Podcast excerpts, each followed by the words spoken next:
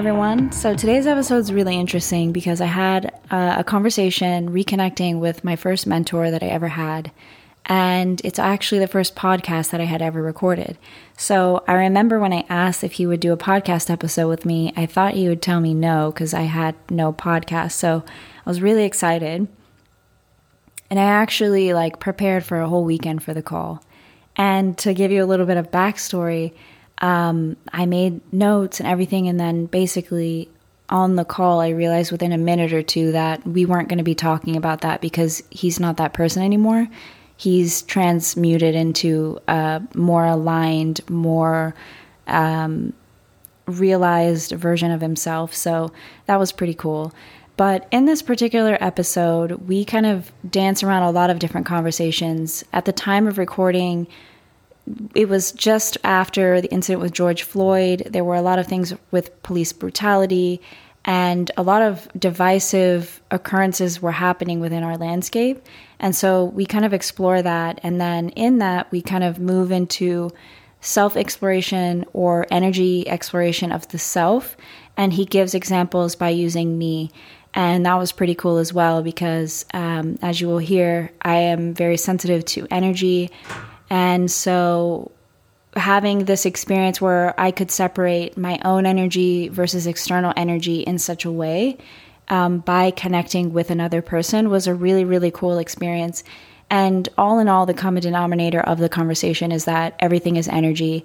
And um, we kind of move through a bunch of topics within that, which um, I'm recording this intro a little bit later. So to be honest, I don't really remember. So, um, but I promise it'll be fun and it'll be very interesting takeaways for you to apply to your daily life. So, um, yeah, that's pretty much it. I definitely, definitely uh, appreciate everyone who's been listening to this podcast. If you are um, new to this podcast, I just want to say thank you for listening. And of course, without further ado, I'd like to introduce you to Guy Ferdman. I'm going to welcome everybody here. Um, and uh, I just want to, can I give a little background on how we know each other? Is that okay? Yeah, yeah, please do. Also, do you feel like there's any uh, taboo topics? Like, would you not cover any specific events? Cool. Anything, anything is free game. Great. I might even say some things that feel ignorant, and I would actually love your, I would love your feedback on them because we're in a really complex, multicultural, pivotal moment in history. It would feel like, and I think you probably have some insight on that, and I'd love to hear I'd love to hear your voice on that also, if, if that's okay with you. Um, it's okay.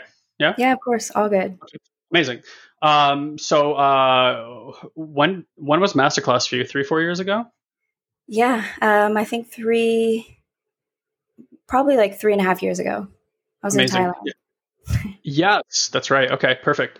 Um, so for those of you guys that don't know me and you're listening to audio and you're like, who is this guy? Uh, number one, I'm wearing super cool glasses. Um, number two, I have been in a. Uh, my name is Guy Ferdman, and I've been in uh, personal development uh, education since 2003. So I'm going on my 18th year.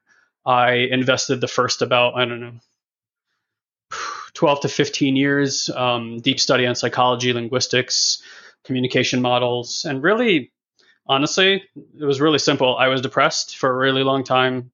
Things were dark, as they get for a lot of us. Um, despair, apathy, resignation, all the fun things. And I wanted a, a, way out, and it was either death or like doing something about it. And that's kind of where I was. Um, I feel like I'm talking that, about that like kind of candidly, like it's just death, but that's really what I was dealing with. And I, I found a program called Landmark Education back then, and it rocked my freaking little brain and scattered everything I thought I knew about what reality was, and and that be- and that became my hook. I was I fell in love with with us, with with humanity, um, and got fascinated by us. And I am by no means a uh, authority on things or a master of things, but I continue to pursue mastery and, and to become an authority on, on it in the best way that I can.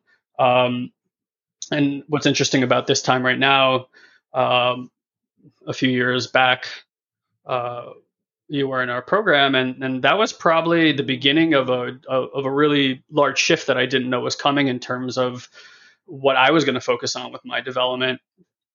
And I had uh, I had just met my wife, didn't know she was my wife, was trying to push her away from me, to be honest. I, when I met my wife, it was like this. I, I had a, I was down in Colombia. I had done some ayahuasca, and a, and, a, and in a vision and in a very visceral feeling, I started feeling my wife in the middle of the jungle, and and the voice said, "You'll meet her soon. In fact, before your birthday." And reality was, I met my wife right after that. Had no idea that she was my wife. And when I met her, my first thought was, "This isn't my wife. I'm wasting my time here."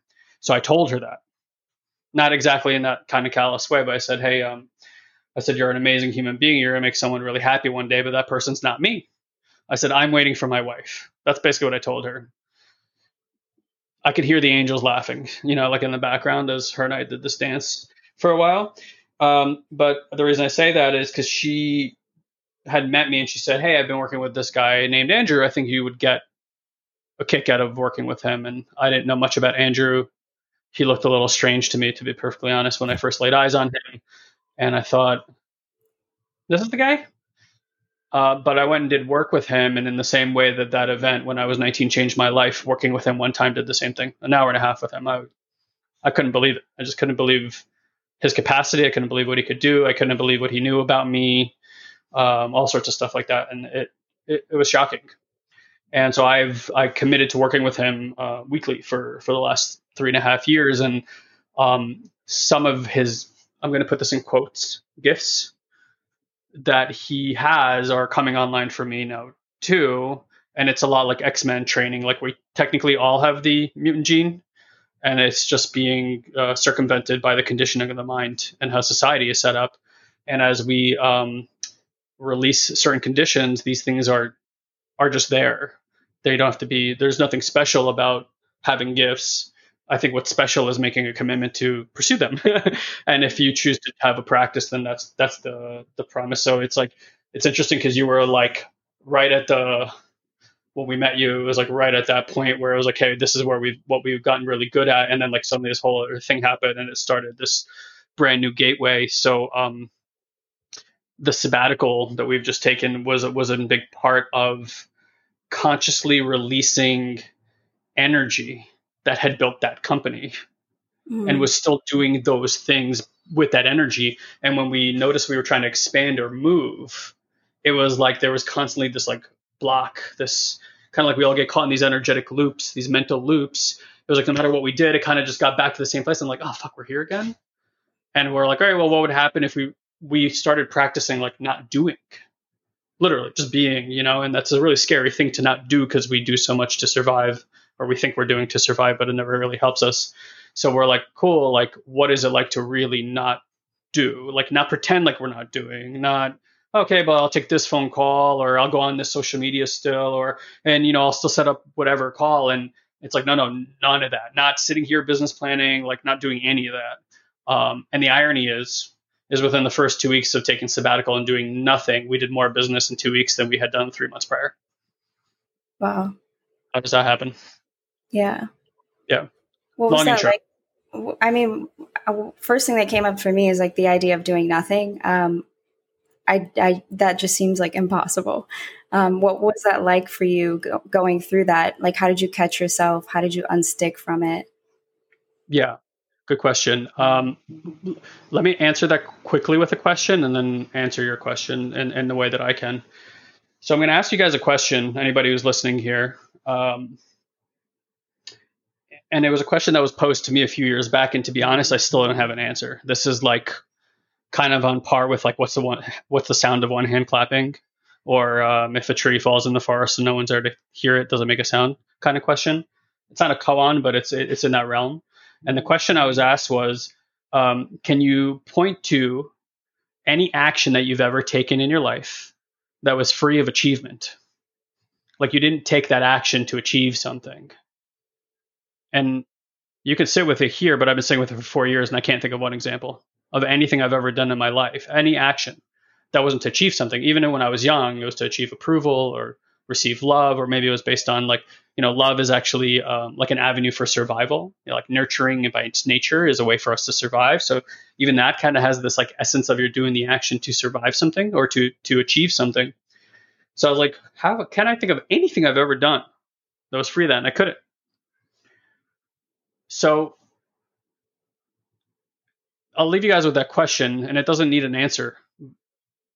and I think it's important to acquire nonetheless. Like the inquiry doesn't require an answer; it just requires inquiry. And now what I see is there's like you know we live we we seem to live in a binary universe, at least the one that we experience. And within that uh, are these like two realms, and I think the one is unexplored and one is explored very much. Doing is explored by many. Receiving is explored by the few. And it turns out that when you're doing, doing, doing, doing, you're not receiving at all. You're receiving very little. And when you slow down doing, and for any of you guys who have a business um, for a while or clients or something like that, like this phenomenon of not doing work and then having a bunch of people come through in our business is not new to me. I used to systematically take vacations for the same reasons. Every three months, I'd go on vacation because every time I go on vacation, we'd make more money. So I was like, all right, then I'll just take more vacations. Um, and, and, so I kind of had seen that phenomenon at work, but I wasn't really clear on what was working. Now I'm a little bit more clear, and I will continue to probably get more clarity because I sit and inquire about it and experience into it to see what's going on. And the reality for me is that most action on the planet today is based around trying to create safety and survival. And people think by changing their environment, like making more money or finding the one, that they're actually going to feel safer. And then they find out they make more money and they find the one and they don't feel any safer or that they take this job or they move or all these things that we do, right? Like, and you're in that inquiry right now too. It's like, well, what feels good? Mm-hmm. And and it's a th- and here's the thing: when we can remove safety as the reason why we're doing what we're doing, and then inquire into what is it that we actually, how do we actually experience safety? How do we actually experience well-being as a phenomenon of being? Your whole entire life can change very, very rapidly because now your doing is free from achieving a little bit more or you know like you're still going to do that because that's just part of our mental construct and conditioning right now nonetheless you'll find that you can sit there kind of like where you're in and it's like the real question is well what feels good now mm-hmm. And then wait for something that feels good to come through and be guided by that to take action. So it's like action from alignment not action for the just doing action because we think it's going to create safety. And i'll just say one more thing. I find that now the energy behind the action is more critical than the action. So, for instance, if like most people are trying to take action to subside scarcity, so scarcity is the source of that action, and that action will create more scarcity for you because whatever the source of the energy is behind the action will ultimately just creates more of what sourced it. So, if you don't get yourself to a place where you can sit in a more neutral state and almost like wait for providence, like wait for guidance to come through. And then from that alignment act, you'll find that you're generally creating more of that which you don't want in your life. Even if on the surface or initially it's like, oh great, this is saving me. Watch that watch that boomerang come back around and it's gonna nail you with the same shit over and over again. Right. And when you say like to sit and wait for that providence, is that like what does that look like? Is it some sort of uh, like could it be meditation or writing? Could it be just walking? Um, is there anything that you found really resonated with you, or because uh, because I feel like I I feel like looking at myself that could easily become a trick into doing again, and yeah. and so I I want to ask like what that would be for you. Yeah, it's a it's a beautiful question, um, and and I don't think there's a right a single right answer because even when it comes to awareness and consciousness, which we could talk quite a bit about here, the doorways at which people arrive at higher levels of awareness is a little bit different for everybody. Some people have really external systems and like putting their awareness localized out here will get them through this doorway and suddenly it's like they are in this vast void space. Some people that would scare the living shit out of their system and they actually need to go internal to find that same doorway. The irony is you end up in the same place. Mm-hmm. It's like a giant sign. If you go out far enough with your awareness, you'll end up in your body. If you go deep enough into your body, you'll end up outside. It's just how, how it goes. So for me, uh, meditation, without a doubt, like some kind of quieting practice. However, Western minded people, for the most part, have turned meditation, and it's fine because we got to start somewhere. For love of God, we got to start somewhere. Um, with like, oh, it's good for your uh, immune system, which it is. It's good for relaxing your mind, which it is uh, it's good for uh, down regulating this and that, right? And all these kind of things, which it is. And it is the ultimate, it is literally, as far as I'm concerned, the ultimate healing tool that we have. You want to heal your body? Meditate. When you heal your mind? Meditate. And I'll say, and I'll say kind of simply like this: there is a divine intelligence that works with our bodies. You want, if you want to call that God, feel free. I, I, I hesitate to use that word because it comes with a lot of different connotation for a lot of different people. I, I believe in God in my own way, higher power, sure. Um, so again, I'm, I'm, not using that terminology because I don't want you to get stuck in some religious viewpoint or dogmatic viewpoint about what that is.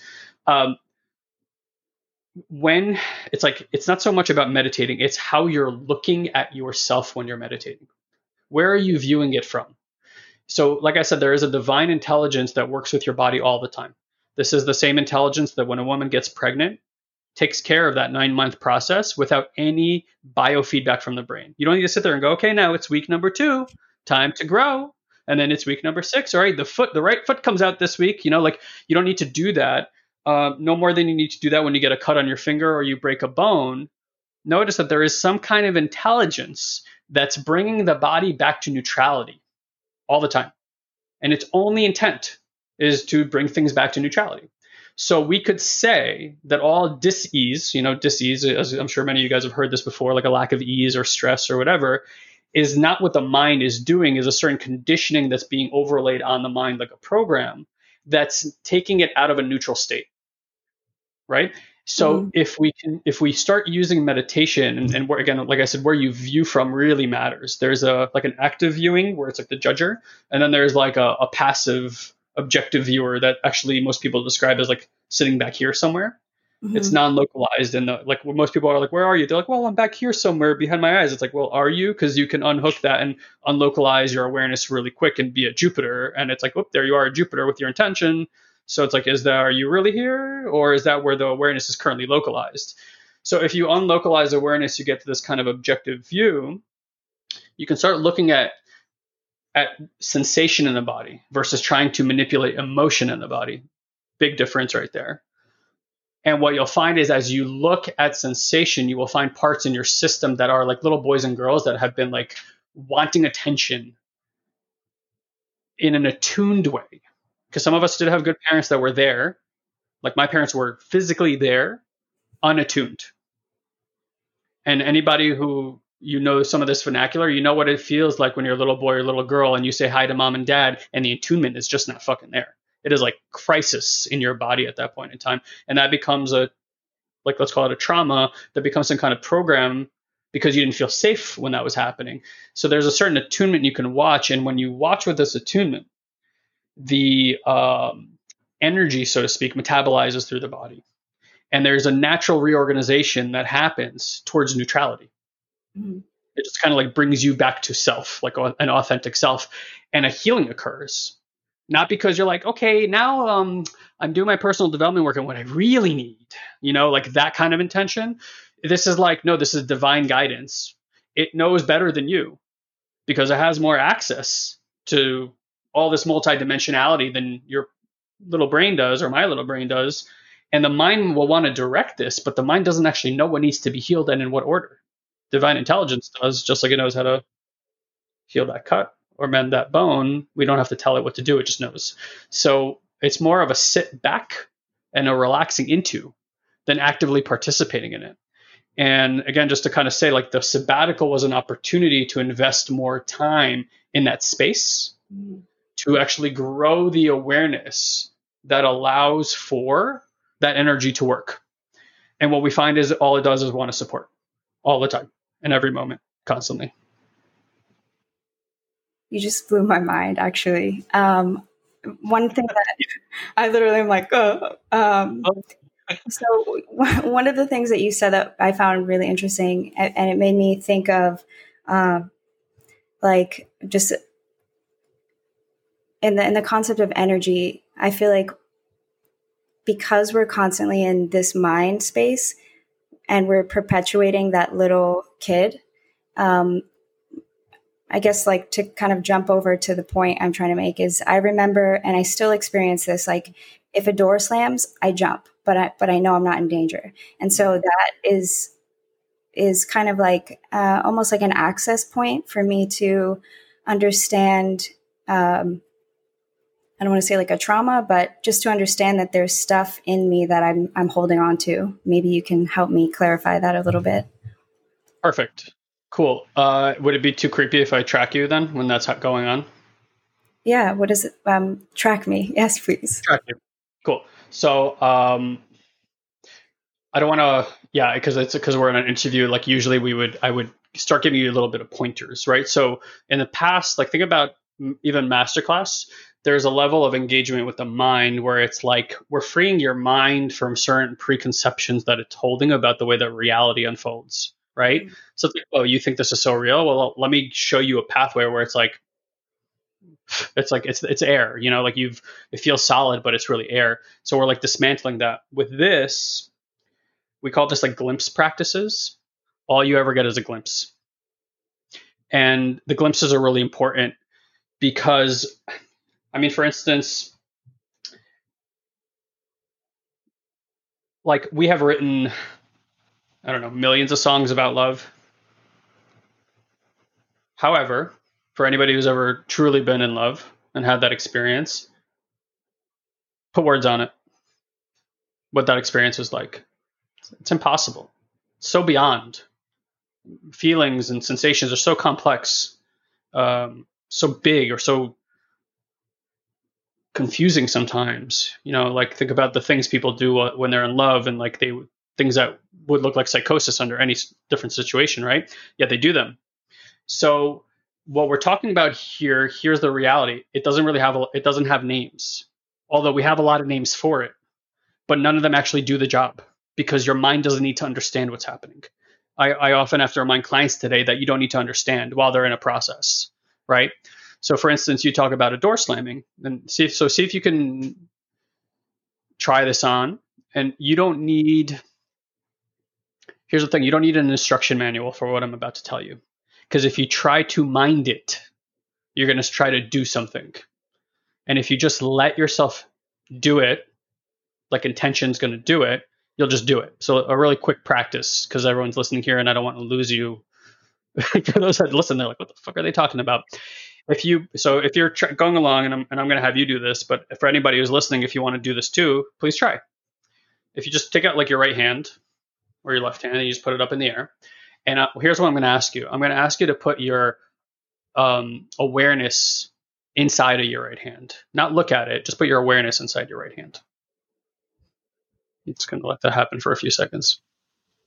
So as you place your awareness on your right hand, first I want you to notice that I didn't have to instruct you how to do that. You just knew how. Right? Not foreign. And then second, why don't you what do you notice now about your right hand that maybe a moment ago before I asked you to do that, do that you didn't you didn't notice? Um, it's bigger and it's heavier. Great. Beautiful. And everyone might answer that question differently. So I'll, I'll simplify and generalize, which is you're feeling more sensation now, right? You just didn't notice there like before, until I say you have a head, you don't notice. And most of the times, until we have like a headache or some kind of pain point, we don't even notice that that body part is there. Because in reality, this is just space. What we think is physical is really just space, but it's space that has energy in it. Mm-hmm. And our awareness is what's directing energy. So what you're do- so when you put your hand and you put your awareness on here, what's actually happening is we we in personal development people know this where your attention goes, energy flows. That's another way of saying where your awareness is is where the chi flow is. Mm-hmm. When, when chi flows through awareness, blood follows, which is how we can make healing more rapid. Because if we hold awareness on an area, we send more blood there, more blood, more nutrition, more nutrition, faster healing. All this stuff is real right? So imagine somebody who can like really harness awareness, like how fast they would heal. And we've heard this throughout the ages. Meditative people can heal their bodies much faster. So this is real. This is again not this is not science fiction stuff I'm sharing with you guys. This is science fact. So there's your awareness in your hand. So now watch.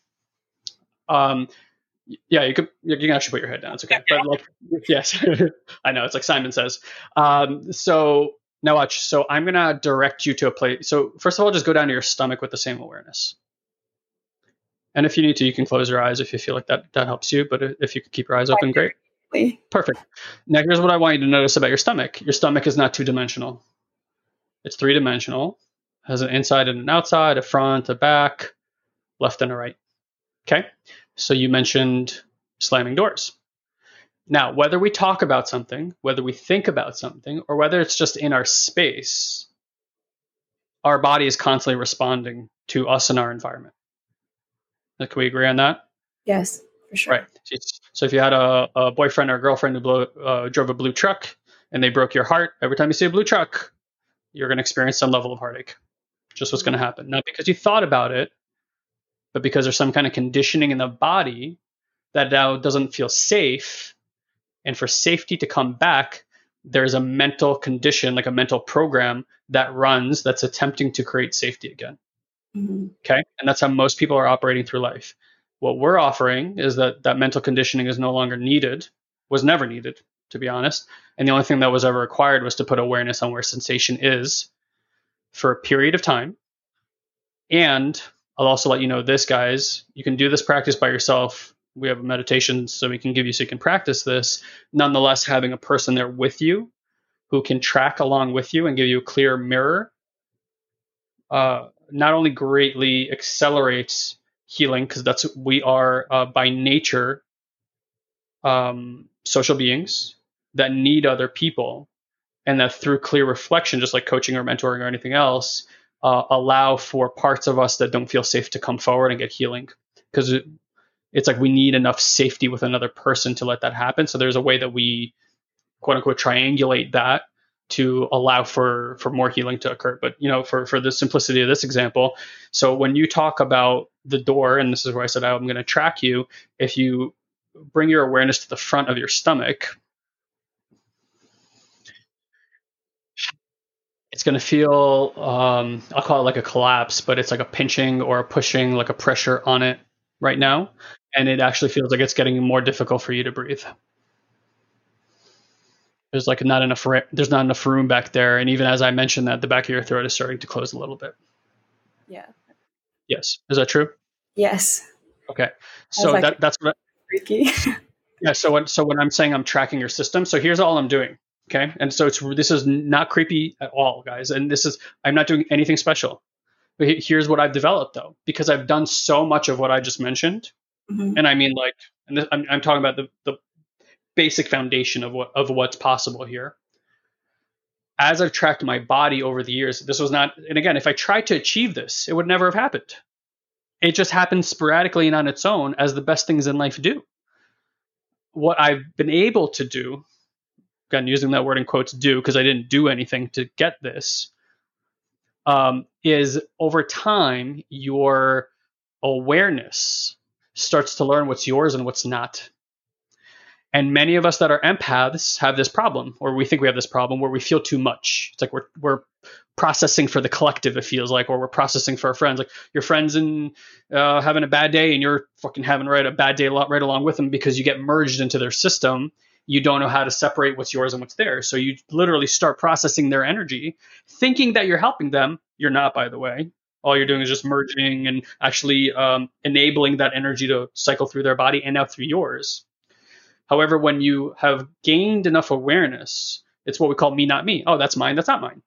So when I place my awareness on you, which is not challenging, it's literally like I'm having a conversation with you, I'm looking at you, my awareness is on you, my body starts responding to your body. And I'm starting to have changes in my system. Now, when I know what's mine, I know what's not mine. Wow. So if the stomach starts collapsing, I know that's your collapse. If the throat starts closing, I know that's your throat closing. And if we sat here long enough together in awareness, that energy would move, that collapse would stop. And I, I, I can't promise you in a single session, but doors would stop being scary, not because you thought about it or willed it into being.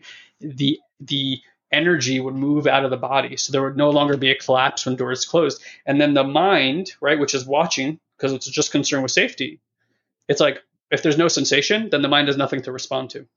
Wow so as we as we move the sensation out of the body not me not we not me like literally divine intelligence moves the energy out of the body the program that used to run is no longer necessary to run because the energy it's been protecting you from is no longer there so mm-hmm. you'll watch as you're like with parents or with friends or situations that normally get you like get you hooked and you'll know that you're supposed to be hooked right now and nothing is happening and then the mind's like are you sure we're not going to run program you're like yeah no no worries and you're just like naturally no longer responding to things that you might have gotten like big triggers from before. Right. Wow, that's mm-hmm. re- that's reminded me of this book I'm reading. Actually, um, it's about a woman who she um, sees her past lives, mm. And she's becoming an initiate of a uh, to become a I guess like initiated, and she's a, the daughter of a pharaoh. And this is one of the things before she can even become initiated is she needs to have that distinction. She needs to understand energy. So it's really cool that you're talking about this stuff right now. Um, I guess my question would be maybe for people that this is the first time that they've ever heard about this.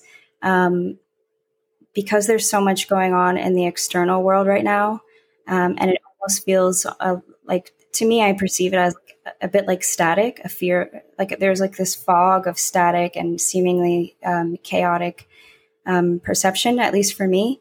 And so I have to really kind of t- take the time to kind of, I don't want to say like engage and disengage, but I have to, I have times where I struggle with um, the separation and then knowing how to navigate through this. And I think that this is something I know a lot of my friends have shared this with me. So maybe you could help guide them on that.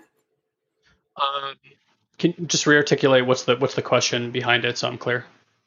So like if this is my first time ever hearing about um, understanding my energetic body, um, and how am I able to distinguish between the energies I'm I'm experiencing on, experiencing on the external versus what I'm actually feeling on the internal aspect.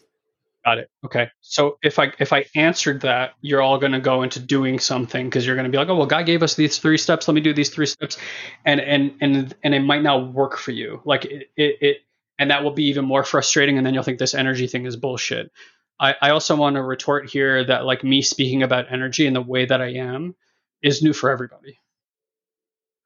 I'm in a fortunate position, whether you believe in past lives or not, or whatever the hell is going on for me in my life or what I've served in the past, that I'm being guided and brought to people who are illuminating this level of awareness to me that I could tell you probably less than 1% of the human population, if that, that's probably being very generous, is currently experiencing or being enabled that doesn't mean that everyone doesn't have the capacity for it. Everyone does.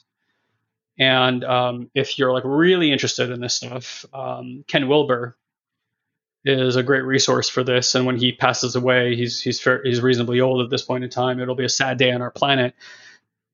Uh, but he talks about um,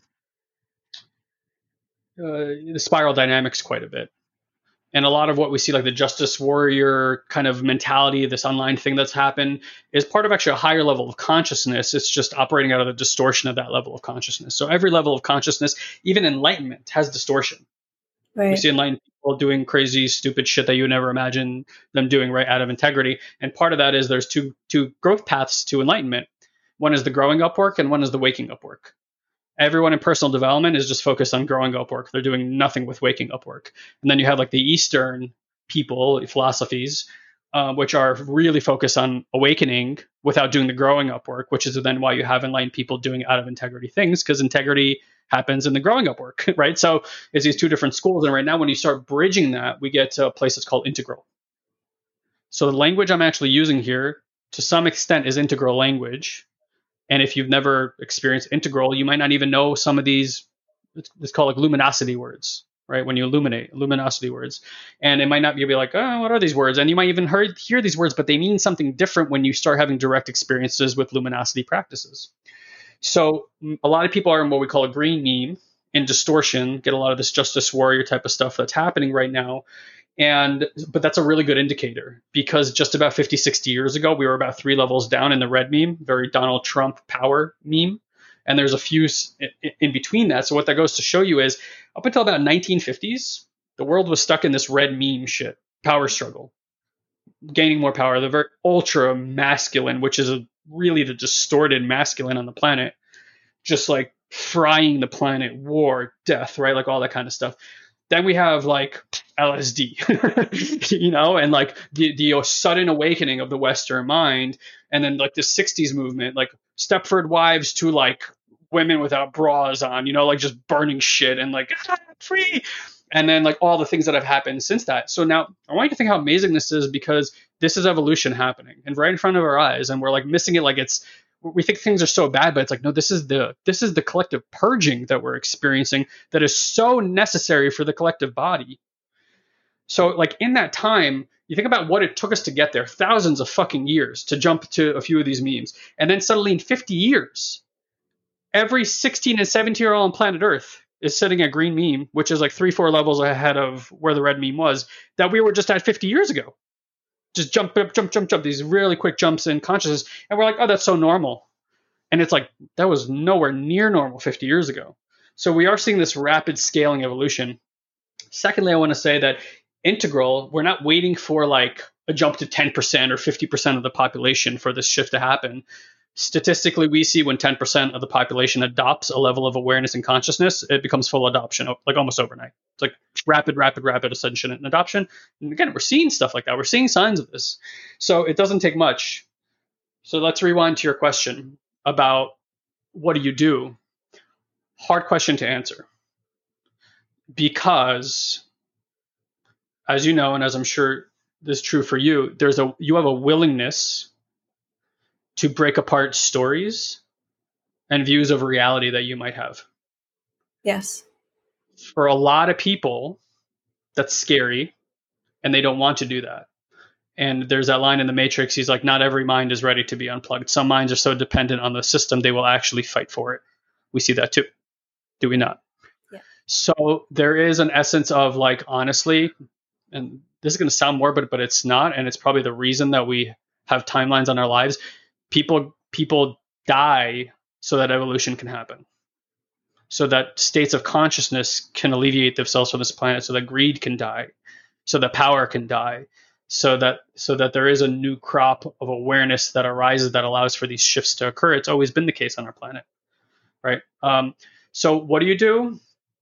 Start meditating start getting start getting into quiet practices and, and I'm and I'm I am offering that the meditation we do is different. It's active. It's not just oh, let me quiet my mind. It's it's a it's a way of pointing at awareness in such a way that shows you how you can start leveraging it, not like an action, but leveraging it to view yourself in a way that allows for these things to naturally arise within your system. It's no effort on your part. As you do that, the question that you ask me will will naturally the answer will naturally arise in your system. I see. And you can't sit someone down and just be like, "Hey, this is their energy. This is your energy." They'll have no idea what I'm talking about. Right.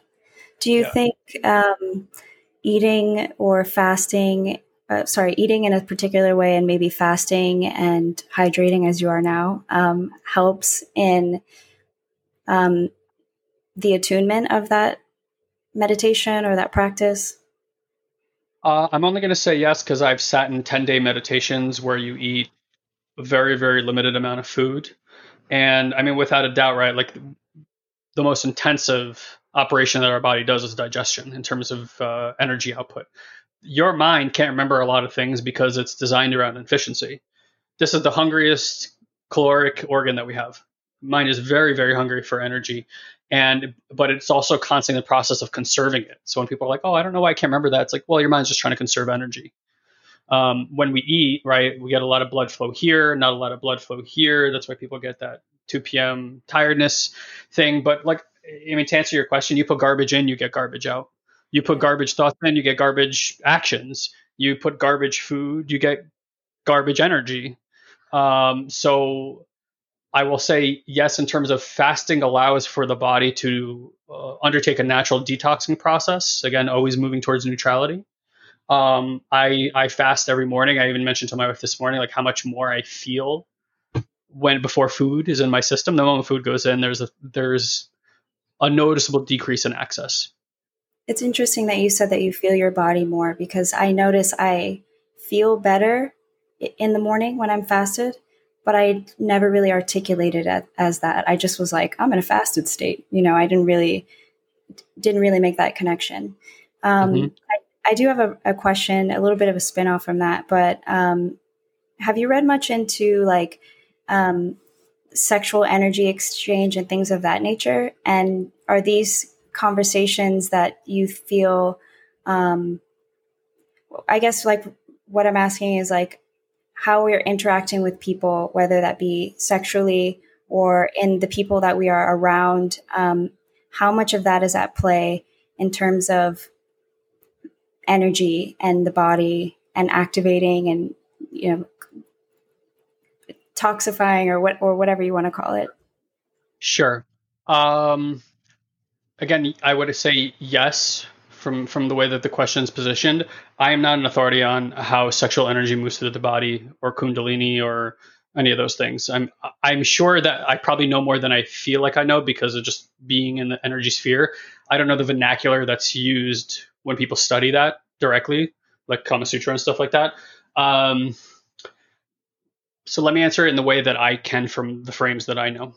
There, uh, there's a science now, and this is a great book for anybody who's interested in this. It's called Attached, and it's the new science of adult attachment systems. Okay, it's it's a reasonably new science, uh, but I could break it down in, in, in a few words for everybody here. Is we all have attachment styles, and the attachment styles basically break down into three different systems. You have an anxious system, you have an avoidant system, then you have a secure system. Okay, so uh, in terms of like I'll say masculine and feminine relationships, but I don't necessarily mean men and women. I literally just mean the masculine energy and feminine energy.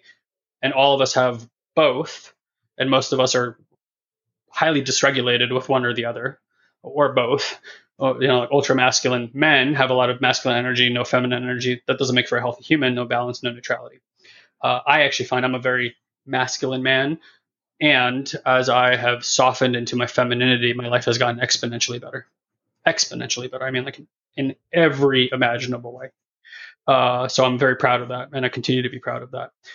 So with the attachment styles is like so you're going to respond to getting attached to people or things in a certain way if like you're in a relationship and you're the needy type you're an anxious system.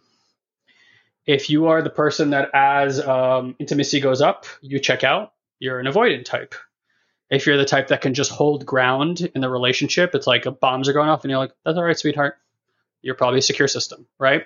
So here's the challenge that we have is avoidance don't really date each other for a long period of time because how can two people who are built around avoidance as intimacy increases they both check out no relationship right so it doesn't stay for very long so what you basically have is a very large pool of avoidant people and anxious people that keep ending up together which means the anxious person is going to look like, "Hey, babe, come closer to me. Oh, I just want to love you," and the avoidant is like, "Get the fuck away from me." You know, like they're, and and so one will be like, "Oh, you're so needy." The other one's like, "Oh my god, he's never present," like that kind of thing. Mm-hmm. And again, this is masculine or feminine. It, it doesn't matter. Like it, I'm an anxious type, and so again, the dating pool or the sexual energy really gets kiboshed by all this because you have these two people who are not secure constantly meeting each other, activating each other's attachment styles over and over and over again in very unhealthy ways. And then you try to have relations this way, and it's like nearly impossible. So the cure all, if there is such a thing, is understanding what a secure system looks like and only dating a secure person. and, and and the reality is is what an anxious meets a secure person, they will become a secure person. It, it will retemplate their body. So it's like you can look from how your parents treated you right? And if you were the like, I got to keep achieving and bringing home good grades and da, da, da, da, to, to get my parents' approval, you're probably an anxious type. If you were like oh, the rebel, I don't give a fuck, I'm gonna do whatever I want, freedom, travel the world, fuck you, mom and dad, avoidant. Same problem, just treated in two like kind of like the polar opposite ways. The thing is, at core, you both want the same exact thing. Mm-hmm. You want safety, well-being, connection, and love, and you don't know how to get it. So uh, I can answer from that model because that's the model that I know. Yeah, I think I, I, resonate with that, and that makes a lot of sense. Um, I, for me, when I heard that, I feel like you can move from one to another. Um, is the goal to like become a secure body or to be without attachment in completion? What if there was no goal? I guess that's true. Yeah. See, that's the thing I'm always not doing. Absolutely. Look, everybody. Here, here. What if we started with this instead? instead of moving away from what you were, what if I permissioned you to be already what you are? Like, so if you're anxious and you sat with me, I would encourage your anxiety. Where in psychology, they would try to tell t- try to talk you out of why you need to stop being anxious. Here's the reality: you're having a sensation in your body that you're familiar with, and that sensation is trying to create safety in your system. So if I start telling your system stop doing that, your system feels less safe and then increases more anxiety. Yeah. However, if I sit with you and we create a container where three things are present, you feel supported. You notice that where you're sitting right now, there's no threat, which, by the way, most people don't recognize because when they're in their head and in their lives, they feel like the threat is real now. If you don't start with looking around and feeling in and being like, oh, in this moment, I'm actually safe. There's actually no threat to me. System won't won't relax, and then we're stuck in the sympathetic nervous system instead of being in the parasympathetic nervous system. And the parasympathetic is what we call rest and digest. So you're not digesting food well, energy is not moving, you're not getting rest, so you're not getting nourishment. You are way behind by just trying to make it alleviate it and go away. And this is where most sciences and psychologies are. It's like let's alleviate it, let's make it go away. All it does is it just reinvigorates it. You're looping in the energy. And then the last part is is like actually having real human connection while that's happening. Because if you think about any moment of trauma that you've had in your life, those are the three things that were missing. You didn't feel supported, you didn't feel safe, and you felt all alone. So to get real authentic and and that is the container, those three things, again, it's energetic. When you bring them into a container with another human being, you're not doing the healing, but the healing happens because the system gets a new template. It's like the information that it missed while that was happening. And now it's getting that information. So the system's like, oh, there is somebody here. Oh, I am safe. Oh, I do feel supported. And it's like, okay, cool. The energy can move. And the system just reorganizes around well being. And, and again, we don't have to do anything for that to happen. We just have to get these are kind of like basic, um, very basic processes on how to use awareness, which is what we have zero education on right now. Right. Mm-hmm. I feel like since I've last seen you, you've like transformed like a hundred X. Like it's incredible. It's really, really cool. And you also look like younger, which is weird because you're already not that you look young, but like you just you look like you're there's nothing being held on your face. Um, Thanks, love. Yeah, I, I, used to have a kind of like a, a be a little vulgar here. Like uh, people used to call it a vagina on my forehead because it was like such a such a deep indent. Yeah. And honestly, the this is a, a symbol of the type of energy and how it was moving in my body that always had and i still have a very intense look but it was like this kind of like furrowed brow. You see um, like hugh jackman has this in all the movies and we think it's like oh this is so manly like they're so manly you know like oh look at them go. But it's it's part of the, the way the energy is being held in the body that's bounding the body even making it muscular by the way. Mm-hmm. like a body like I have is a is a sign of what we call a character style and it's the way that I pull energy up into my body over my entire life. But look, what is this kind of body with the V shape protecting? Where, where's the most distance from the heart? You know, you know what's behind every bully or every strong man or every powerful man is sadness. It was an original heartbreak. So then the energy starts bounding around putting space between people and the heart. And then the psychology is, well, if I scare you first, then I won't be scared. Right. You're not threatening to me. But the reality is, what's on the inside is all the fear and the sadness from that original heartbreak. If you don't start working that original sadness, then you're just like, oh, I got an anger problem. You go to an anger management specialist. Management specialist, meaning they're going to help your mind get more active in managing your anger, but the anger doesn't go away. You just have a stronger manager, and now you feel like you have less energy. Yeah. What I'm talking about here, there's there's no management. There's no willpower. We don't do any of that stuff we legitimately retune the body and energy starts moving differently. I don't remember if this was when you were still in the program, but I was like 174 pounds a few years back. I started doing this work. I lost like 20 pounds in like a month and a half, something like that. Didn't change a single thing. Right. And the same thing for a lot of heavy set people. Uh, I know this again. Uh, I'm going to use this example because it's, it's, an extreme example, but an important one. Like when women uh, are abused sexually, rape, something like that, a lot of women will start gaining weight very rapidly because it's the body's protection mechanism. It's like, oh, if I become less attractive, I put more distance between me and people. That's less likely to happen. It gets programmed in. The energy starts moving a certain way. Now you try to go on a diet, and the body's like, uh uh-uh, uh, because the body's designed around safety. Right. And weight loss becomes a matter of you of you going to a place that's uncomfortable around safety. So it's like threat levels rise, and and then what do you do? You're like, oh shit, you start eating because you want to soothe yourself. Weight goes back up, or starts going up more than it was even before. And this is how people weight gain. You, I don't meet a lot of obese people that are joyous in nature. Mm. It's usually like depression and sadness, and they're on 15 pills at the same time, like trying to like numb everything out because of how much pain they're in. It's a symptom of what's happening in their systems. We had a client who has been historically overweight his entire life. You know, uh, this guy Michael, and within a few months he lost like 60 pounds. Didn't do anything different. Just just safety got into the system. The body can release the weight. I remember when I was in the program, you guys were talking about um, just like being, and I remember you guys um, when you guys were talking about that. You didn't. You guys didn't really work out that much. You guys just worked out like maybe like 30 minutes or something a day and but you guys were both like big ripped guys and i remember um, i think your brother actually was bringing up too like the energetic or maybe it was you one of the two um, was saying when you're just being your your body opens up and your presence is different and i think when you look at people you might be able to see their energetics is that something that you are able to do just by looking at their body? Can you perceive blockages? Yeah, uh, I mean, now it's deeper than that. Even a few years back, based again on some certain models that have been around for quite some time. If I walk into any room just based on people's body shape, uh, with about, I would say, 80, 90% accuracy, I could tell you um, their psychology. Because again, the body shape points at the way the energy is moving in the body and the way that the mind is actually holding the body. So you get really, um, for example, like you get really frail bodied people, very thin. They have a very tough time gaining weight. The exact opposite, right? I'm sure you've had friends like this. They, they fucking eat anything and they still look like a rail. They're not happy though. They can't put any muscle mass on. Um, where their energy goes. So again, we're talking about anything that creates anxiety, stress, and overwhelm in your body there is a program that's running to try to attempt to create safety while that's happening. And then people's awareness goes to different locations.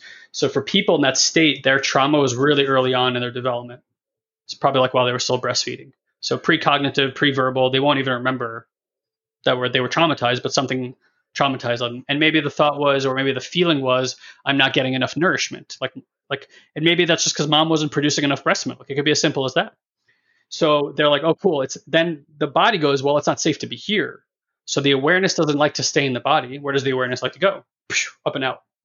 These people oftentimes have a very good relationship with God, and they will tell you that, you know, Bible thumping is the only way to salvation and stuff like that. Maybe that's true. I don't know because I don't know enough about all that. However, I would tell you that that's more a symptom of their psychology than of religion or spirituality or anything else. And what they don't have is they don't have safety in the body. They're like a squirrel up in a tree who's constantly looking down, going, oh, I want to go get that nut down there. But they're dogs. There's people, and it's going to be really scary. And they try once in a while, and then it's like, when they pop back up, and they actually feel fragmented. So, because of that, the body is like it's like an unclaimed body. It's like the soul hasn't fully even claimed the body. It's not safe to be here, and they're always wanting to get out. They're always wanting to be with angels, like this kind of stuff. And again, that's just that. So if you can train them to come back in their body, create safety, suddenly the body starts gaining mass. You'll see their spiritual uh, relationship change. Doesn't mean it's bad the way it was. It's just like, oh, they'll find more safety here. They won't be looking for ways to get out all the time. Their relationships will get better.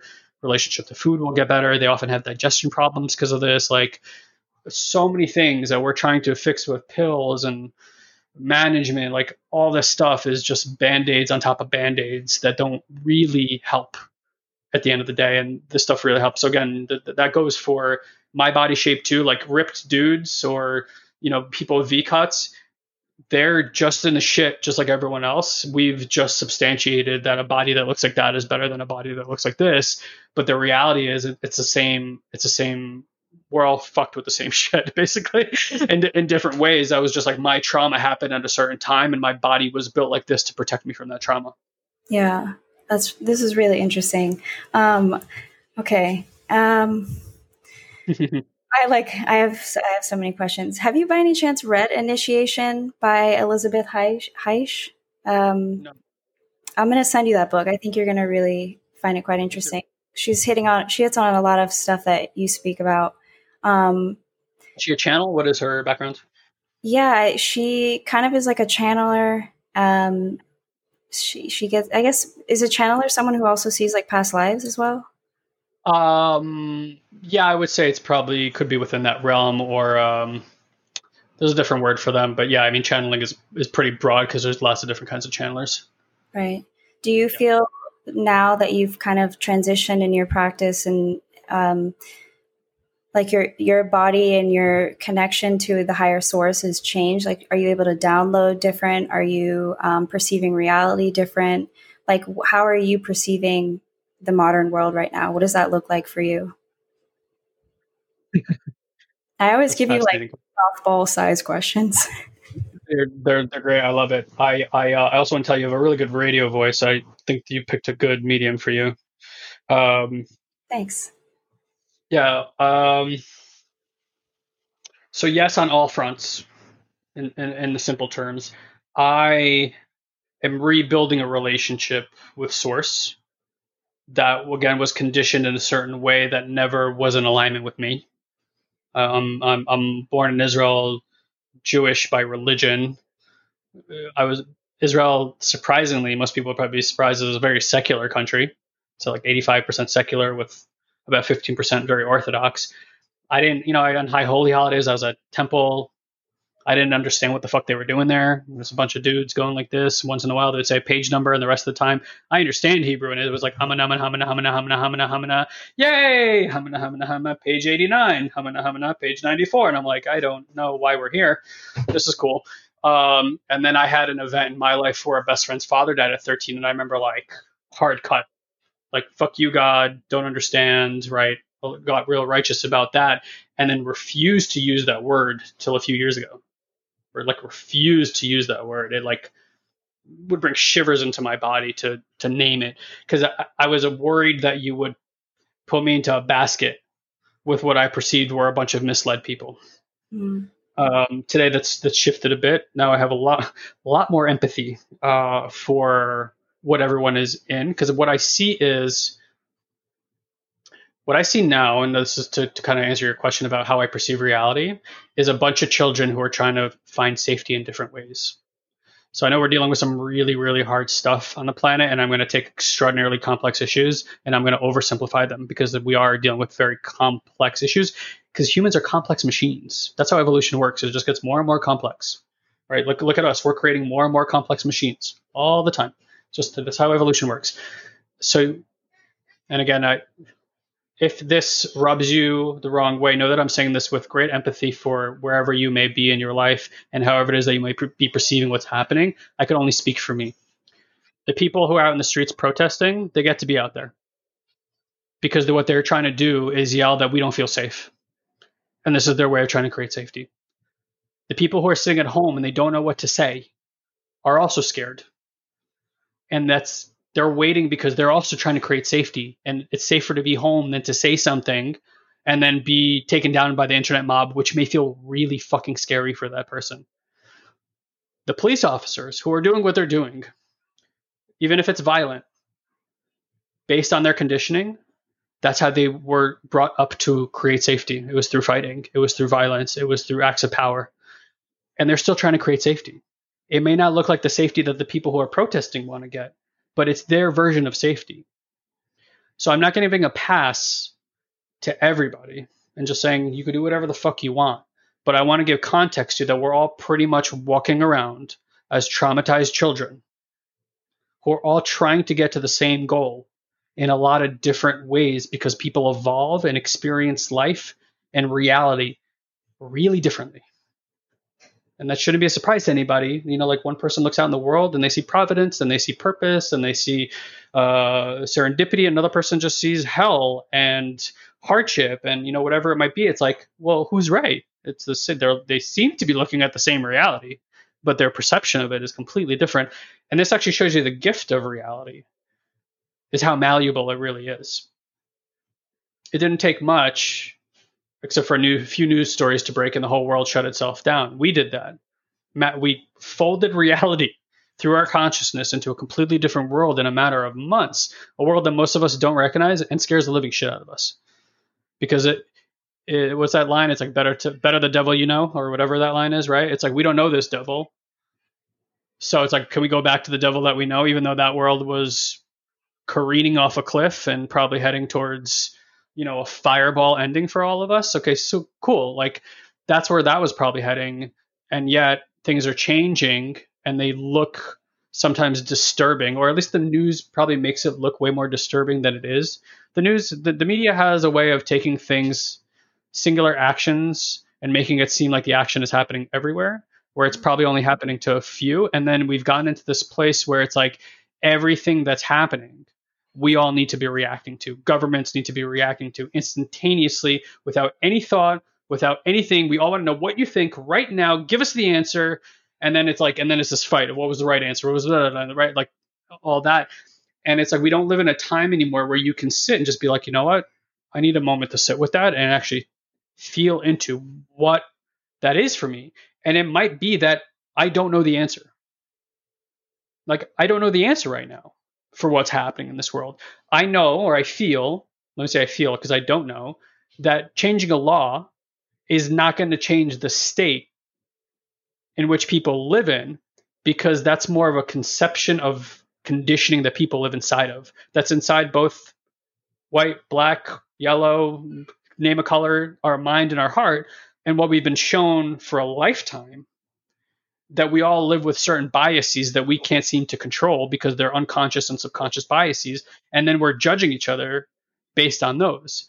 And we think, okay, well, we'll change the law. Fine. If we people want to change the law, change the law. Sorry if you can hear the dogs. Hopefully not. No, you're good. Uh, the software is working then. Um, you know, and, and that's what I'm saying. Like what I'm talking about here in terms of energy is the beginning of a type of technology that will lead that I'm saying I'm telling you leads to people living in more well-being, people naturally living in a foundation of safety, not because the conditions meet it, because they feel safe. In more inclusive, in more compassion, in more safety, in more connection, in more love. When that is the foundation of a human being, these laws become irrelevant. Mm-hmm. Because right now, these laws are a way of trying to manage people's consciousness to act in a different way that they don't know how to act. Does that make sense? Yeah. And that might be hard to hear. And I'm not saying don't change the laws, change the laws. The laws need to be changed. The system needs to be changed. This is clear. We have evidence of what this system and these laws do. Right. And how people grow up in this. But I, I imagine if you went to your average black person and on their list of 100 things that scare the living shit out of them and they want change, while police brutality may be one of them, it probably does not make the top 10. Mm-hmm. It's probably like economic inequality, uh, opportunities in education, opportunities in the workplace, uh, parents being at home with their children. it's a huge one across the board for every race on this planet right now. Like we don't stay home with our children anymore. Children learn that they're not safe. Then they grow up believing that the world is not safe and they act that out. That's why we have violence. That's what happens when you don't feel safe. So, you know, it feels like our our attention is being directed. It needs to start somewhere, and I'm I'm totally fine with that because it does feel like a purging is occurring, like collectively. And I would say that like we're systematically probably not really looking at what matters or what would make long term changes that really impact people's lives happen.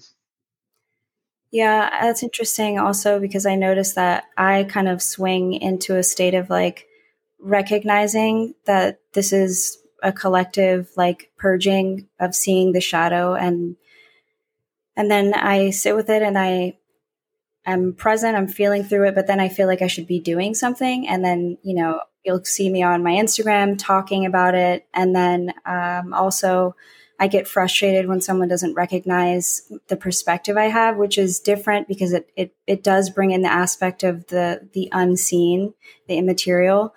Um, but it's just interesting because I think at the core that's really that's what it is is everyone is freaking out and we're all scared children and the way in which we're you know like you mentioned that book attachment those three attachment styles it's kind of like we all have our ways of dealing with this um, yeah, that's very interesting. And would you, in my opinion, I feel like as technology evolves, uh, we are going to start moving even more away from the organic or the spiritual aspect.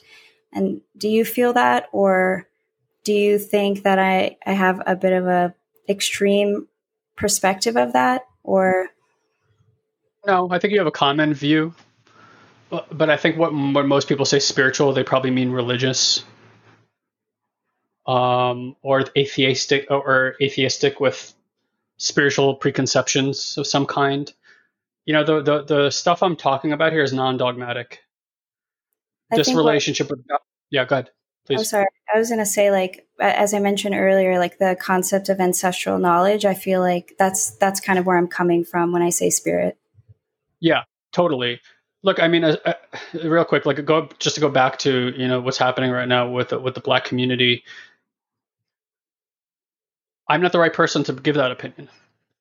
I don't live in that pain, and I haven't thought about solutions for that. Mm-hmm. And and when this happened, it was everyone like suddenly needed to know the answer. Or when COVID nineteen happened, everyone suddenly had become a a, a, vi- a virology scientist overnight and like give their opinion on that. It's like if you haven't spent your life or invested your time, money, sweat, and blood investing at looking at that thing, why the fuck are you giving your opinion on it? I'm the wrong person to give an opinion on how black people should pursue their freedom. I don't live in that world. Like I, I'm an immigrant. I'm a Jewish immigrant if you know anything about Jewish history, it's not been an easy one. I my mom's family is decimated. Her and her mom are the last two in her lineage because of the Holocaust. Like we know those hardships. Like if ironically, black people and Jews have a lot in common, right? In terms of, of how history has has treated them. I've had to give up a lot of that identity. Doesn't mean I've had to get and I've worked through the pain because me joining in the pain of that society. And I'm not saying I'm not. This is not an invitation if you're hurting to oh get get over it. You are where you are about it. It has taken me surmountable effort to get to these these things that I'm saying, and I would not push them on anybody because I, I know what it's taken me to even say the things that I'm saying right now, which a few years ago would have seemed fucking crazy to me. But that that's where I'm. That's that's my point of view, and if you don't agree, you really are welcome to your point of view. I understand that you're trying to create safety. So uh, I kind of lost the, the, thread of what you asked me or, or what you had uh, recounted. I just want to say, like, we're in a very, very, very, oh, yeah, about just like everyone chiming in on it. Like, I didn't say much when it happened. And a lot of people I know that have platforms and didn't say anything were like butchered for it. You know, like they were uh, and I and I get and I, I understand where that's coming from. It's like say something, please say something. You know, like we're hurting, and I'm. Yeah, sorry, I just need to pause because that makes me sad that people are in that much pain. Yeah, I got that definitely. Yeah, I, I, I was like, I'm not the right representative for this. I can tell you guys what I know about spirituality, what I know about people. What I know about people is universal, mm-hmm. black or white. It's all the same inside, right? Like a skin color is an amalgamation on our planet based on what longitude your family grew up in. That's it. The rest of it is the same. Why why white culture became the dominant culture on our planet, I couldn't tell you. And I'm sure that history may or may not be hidden from us. I might look like a white man, but I didn't grow up in a white culture. I mean, like in, in the traditional sense. You know, I grew up as a poor immigrant. I've been through those hardships. And I, I'll still say though, like I know that I don't I haven't been faced with the challenges that the black community has been faced with in my lifetime. I have no idea what that's about. So I here, but here's what I know. I can sit. You would ask me about God and my experience of reality. Today, I could sit and explore fields of energy, like entire fields of energy on our planet. I am, and where I am right now, my evolution as a human being, better suited to sit home in meditation to serve the whole through that space than I am with a bullhorn in my hand on the street corner. Yeah. And there's people who are better with the bullhorn in, in their hand in the street corner to change the minds and hearts and energies of people through their words and oral articulation of what's happening that for that person will make them take at least that next step towards that more inclusive consciousness. And that's what they need to be doing. And trust me, the way that I see the field now, it's all divinely orchestrated. And if whether you end up in the streets or whether you're the person at home whether you're in fear or whether you're in elation, it's exactly where you need to be for this incredibly complex and beautiful process of evolution to occur. Yeah. That's what I believe.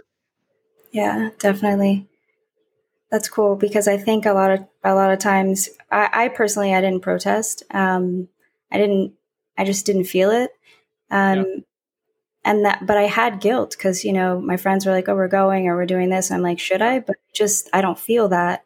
Um, how I how I worked through my my emotions about the situation was through writing, um, and just like trying like being alone, and then I felt like maybe it was I was avoiding.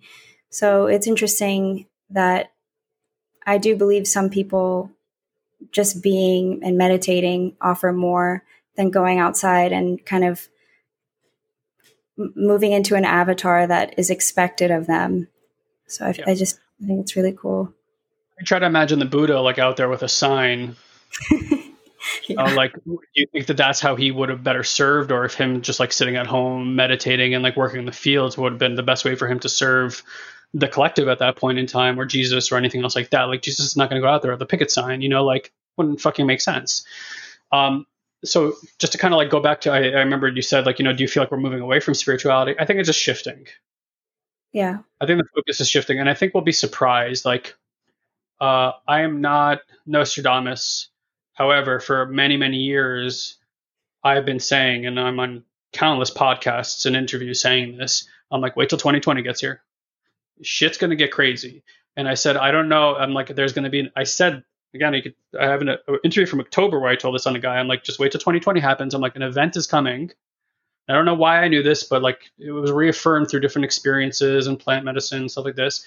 And it, it, was the sense of like a unifying event would happen. I did, and I said I used to say exactly this. I don't know if it's governments collapsing, I don't know if it's a spiritual awakening event, or literally the entire planet just farting at one time. I'm like, but I'm like, but something will happen when all of humanity is experiencing something at one time. And it might seem like we're well into all this coronavirus stuff, and like we're not. We're at yeah. the starting block. Yeah. yeah. we are starting blocks of something completely shifting on planet Earth in such a profound way that five years from now we're going to be looking back going like, can you believe it? Yeah. So, who would have thought that like industries like the oil industry, oh at yeah, their knees, yeah. insurance companies at their knees, like you know all these things, are, you know like gold standards of industry in America are slipping away by the day. Things that were inconceivable. Like, yeah, let's. I wonder how the oil industry is going to go away. Like, inconceivable back in January, and yet here we are. So when I hear like, well, are we moving farther away from spirituality? Maybe right now, and I think there is a natural evolution towards it anyway, so that it is it is within like the tapestry of our history that these events will occur to keep moving us back towards it. Um, there's a really powerful channel called Paul Selig that I love. He's got a series of like 12 books. Yeah, love him. Yeah, we actually had him on our podcast um, like last year at some point. Love him, uh, adore, and uh, like I literally have his his next book on my calendar to pre-order because it's it's coming out in August. And he uh, in his last book, towards the end of it, he says, "You guys think that you're claiming the Christ consciousness, and when I say Christ, I mean separate from Jesus. I just mean like this this frequency of the enlightened mind." Um, and Jesus was an archetype and a representation of that Christ consciousness. So it's like you guys think you're claiming the Christ consciousness. He goes, the Christ consciousness is claiming you. Well, yeah. Yeah, it's coming. You like it or you don't like it, and it's like so. Uh, you know, at some level, you have to think like, well, what did you think this was going to look like? It was going to be like this easy transition. No, we've been we've been in the mud, clawing our way out for twenty five thousand years, yeah. and I could tell you, like when you do um, like plant medicine work, like ayahuasca, and you drink it the first time, and then you see an individual or yourself is getting quote unquote sick, what shamans call getting well, because you're like you're like oh, fuck, I'm so you know like it is liquefying things in your belly and it is making you feel nausea and things in your body that you've never felt before, and then you go out and you make this guttural ancient sound as this black liquid is coming out of you and you watch somebody else do it. The first time you see somebody else do it you're like no thank you. Right? And then you walk over and you're like are you okay they're like i'm having the best time of my life. Because it's not it's beyond physical. It is like they have had something running through their veins like alcohol or hatred and it's it's living inside of you. It's in your fascia. It's in your tissue. It's in your cells. And it takes something like that to pull it out and then bring it out and when it comes out you are like instantaneously healed in that moment so it's not a purge but when you just watch it from ordinary mind you're like fuck that's disgusting. But when you're in spiritual alignment, you see the energy and you're like, whoa, look at that flower blooming. It's like that big of a difference. Mm-hmm. So now it's like that's exactly what I feel like is happening at the collective level. We're watching this upheaval, this energy just like, oh God, it's so gross. Yeah, child sex rings and like all these things that were the underbelly of society, things that could hide before. It's like the light, there's too much light. Mm-hmm. It can't hide anymore. But when we shine the light on it, we have to fucking look at it too. Mm-hmm. And that's uncomfortable. But it means it's coming to the light and it's getting seen so it can be cleansed finally. Yeah. And I think that's the opportunity of the moment. I really do. I just got chills. Like I think you you really I think you're onto something on with that. And I I have moments where I can see that, but then again, it's like even even with myself, I feel like I can see the old Jamila and the new one kind of going like you know when um, Spider-Man gets the black suit and he's like trying to rip it off. Like I feel like I feel literally like that, and it's like I'll, I have three days where I'm like moving into surrendering into what is, and then there's other days where I'm like nope, and then there's other days where I'm like let's go, pull it off. Yeah. I think you know if you think of as above, so below, that whole like connection what I'm feeling in my own way is being experienced collectively and it's it's true you know, all that stuff's coming to light. We're all, it's a black puke. Yeah, it's beautiful. Yeah. Um, yeah. We're getting what. Um, but I get it, right? So here's the thing like, what if you started that it wasn't wrong to toggle between those two? I think I would feel a lot better about yeah. always start with for everyone who's listening always start with where you are. Permission what you're in right now. If you're feeling deep fear then start permissioning the fear. Notice that it's not the fear that's actually the bother it's that there's something that's trying to manage to make the fear go away and that's where all the energy and the stress and the overwhelm is going but if we just sat together and i'm not saying like go deep into the fear and be like I'm afraid i'm not saying because that is merging with the fear and that's why we're not trained. We merge with these parts. We merge with our emotion. We merge with society. We merge with these situations. And when we merge, we talk from the parts that are that we've conditioned ourselves to deal with that to try to create safety. The training that we offer is how to unmerge and then go into the experience. So you can let fear arise through the system while you're unmerged from the fear, and then you can experience the fear. And you might shake, you might cry, you might do all the things and emote in ways that you never thought possible. I work today with people that I'm telling you, when I walk into rooms, it looks like fucking Hogwarts in there. it does. Because their level of awareness with energy is so high that they can move the hand like this and the whole body just starts animating like crazy. Mm-hmm. And this and this is not like where you see on TV and they're speaking in tongues and doing all that kind of crazy shit there's actually an aspect of truth to what those people are doing, but mm-hmm. most people are just probably acting it out. Mm-hmm. And again, maybe they're maybe I'm not. Maybe I've just never been in those environments to find out that that guy can put up his hand and make that person speak in tongues.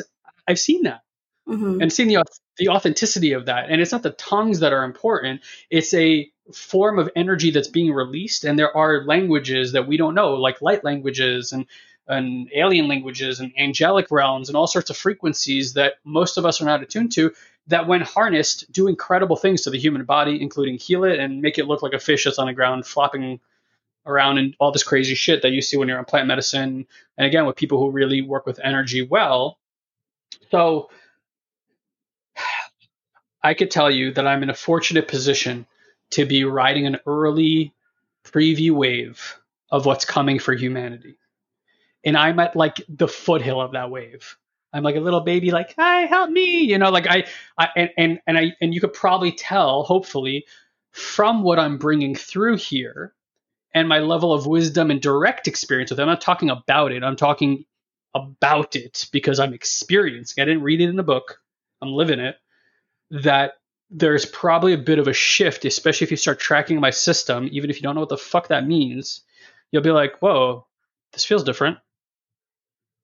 this is not something, even if you heard the words I'm using before, it may feel different to you. There would be a subtle change in how it feels to you to listen to my words versus somebody else who's just written a book or no psychology. I promise you, if you really tune in, like you said, I don't feel the same, right? It's, yeah. and I'm saying some of the same things I used to say, but it doesn't feel the same anymore. And it's a subtle, it's a subtle but important thing.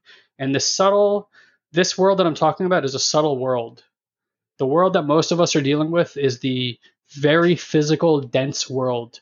And this thing and this anguish that we're dealing with, it feels dense. Because, and again, I want you to imagine as, so you said, as above, so is below. True. However, as we go down the levels to subatomic, we're already starting to notice this, the rules change. At the quantum level, at the quantum level, things about gravity, um, all sorts of formulas that we have scientifically, they don't apply there. Relativity, they don't apply there. It's a, it's a completely different world, and and that's the micro. That's where it sources reality, and the reality shows up out of that. So this energy that I'm talking about is not this macro. It is the micro. It is the subtle mm. energy in the body, and it's a subtle. These subtle. That's what I'm saying. It's glimpse practice. Oh, there, I just felt that little thing. That's enough. I just felt that little thing. That's enough. It's these little subtle things that when accumulated will make the macro completely arise in a new and enlightened way. And it, it is happening. Honestly, here's the funny part none of us actually have to do anything. Yeah. We just have to keep tuning in. And if you want to accelerate the path, so to speak, that probably means that you have a precondition or and a part of your evolution that's ready to hear that so that you're like, oh, I'm looking, I'm looking. I don't know what I'm looking for, but I know I'm looking. And it will find you because it's time to find you. Mm-hmm. And then there's people who are very much still in the mud. And it may be a few lifetimes before that energy is looking for this type of energy. And that's okay too. It's almost like we humans don't even understand our human technology. It's like we we think I think I know who Jamila is, but like I don't know I don't have a clue. You know, I have just this amalgam of ideas of who I am. But at the end of it, it's not at all what it is. Yeah, I, I, I that has a lot of truth for me too. Um, part of that I feel is like the moment we're born, where most of us are born into bright white lights and are slapped into existence by a man in a white coat. Mm-hmm. And I don't care what you say. And then we take boys and we manipulate their genitalia, and, and you may not remember those things, but your body does and that will create a type of programming and belief around you. Like we have an 18 month old at home now, and you know we recognize that even though the baby's in the belly, the the baby's being preconditioned through DNA. We already know this. Uh, um, what's it called? Um, mm, sorry, the word escapes me right now. But it's basically like the terminology that says like the mother's passing down her DNA and down regulating or upregulating certain things. So if the if the mother during birth is experiencing a world that's not safe, then that programming needs to come down to the baby so the baby can prepare itself to become a, a person that deals with an unsafe world. Does mm-hmm. that make sense? Yeah. And, and, vice versa. So if the mother is very relaxed and loving and nurturing, then the baby comes out with this natural preconception that the world is loving and safe and caring and will have a type of psychology from that too. So it's like it starts that young. And, and again, that's why like going to psychology and again, everything's perfect. Like everyone chose their rides exactly the way that they are. That's what I believe, um, even if they're really hard rides. Um, but everything's kind of, yeah, it, it, it starts. That's why you go to psychology, and it's like, okay, so what if you recognize that your parents did that to you? How does that fucking help you with sensations in your body next time they occur? You're like, well, my mom did that to me, so I shouldn't be feeling this way. It's like you're already fucking feeling that way. By the time you've had that thought, that's already been charging up in your system for a long time right? So it doesn't matter how many books you read or how many classes you take at this point in time. All you're doing is just giving the managers more information to work with and then continuing to manage yourself. But it doesn't help you find those parts. So you you mentioned that uh, you know like I can only think of sparse moments in my life where I have uh, felt like my authentic self because the conditioning starts so early. None of us even got a chance to taste authenticity. You, you get it? Like it's literally like right away. It's why my wife and I did a home birth. It's like why we did all those things, not because and people look at you like you're a fucking crazy person when you tell them you're doing a home birth or you're not going to do that to your child. What do you mean? It's like, well, that's all social programming. You like we, millions of years, women didn't need a man in a white lab coat to slap your baby into existence or shoot him up with things the moment they came out. Like, guess what? Evolution has done a pretty dandy good job over a few million years figuring out how to let us survive on this thing we call Earth. So maybe we want to trust in that a little bit more. And and and when we start talking about like gun violence and things are happening, it's like, yeah, that's why it's happening. We have a system right now where a mother is ripped away from her child after three months I could tell you now being a dad, that's the fucking craziest thing I've ever seen in my entire life. Like a mother not being with her child for at least the first two years, day in and day out, to let that child know that it's cared for and it's loved for. Even from what I know about human development, that goes against everything in terms of letting that child know that they are cared for and safe. You rip the dad out of the home. You do all these things, and you wonder why these communities show up this way. Why kids go to school with weapons? Like, I'm like, yeah, no fucking duh. Mm-hmm. I, I can tell you. Show me, show me the person. Show me, show me their history. I'd be like that person, that person, that person. They're likely to do those kind of things. It's pretty fucking obvious. So, you know, we're talking about a root, like root up systemic shift that gets to happen. Now, the reality is, I think that that could almost be like in a flash in time. Mm-hmm. I don't think that that needs to like. Our world is so mystical in like the most fun and playful way and we think we know everything about it and how this physical reality works. We know fuck all. And I do believe that events could occur that will be like a splash in the tank, and we're just all like, whoa, what the hell was that? And suddenly, like, things change because I see in our practice how just a few days of an energetic realignment completely shifts how people live. It's mm-hmm. like, it's really, really fast. And it's not because they're like, oh, I understand now. It's not that at all. It's a feeling in the body. Mm-hmm. Yeah. It's interesting too, because like you know, having reconnected after three to four years, like I said, you look different. You, you're you're different, but you're not. You know what I mean? So, um, my question is, is I, am sure you don't really have a goal. I know when you you and your brother were initially starting out, you had that mission statement. Do yeah. you do you still kind of hold to that, or do you not hold? I would imagine now it's not really going to be communicated like that. Yeah, I mean, I think when you knew us, we were definitely a lot more in our masculine energy. Mm-hmm. And what does that masculine, especially when it's distorted? It's like uh, power, even if it's a, spiritual power or. So where our thing used to be like 100 million people's lives transformed. Right now, I'm like, if that happens, great, and I'm in alignment with that. At that time, was I in a place in my life where that was possible? I wasn't. I'm. Uh, I deal with fear of the mob mm-hmm. in my system like you said, I you uh, uh, door slams and you feel that way. I that's for me is a group think, terrorize like terror in my system when I see group think. Has always been that way. And uh, as I've gotten like past lives reading again ayahuasca experiences, um, what is sometimes difficult for me to talk about. Um, so I'm going to disconnect a little bit from it because when I do, I often cry when I talk about it.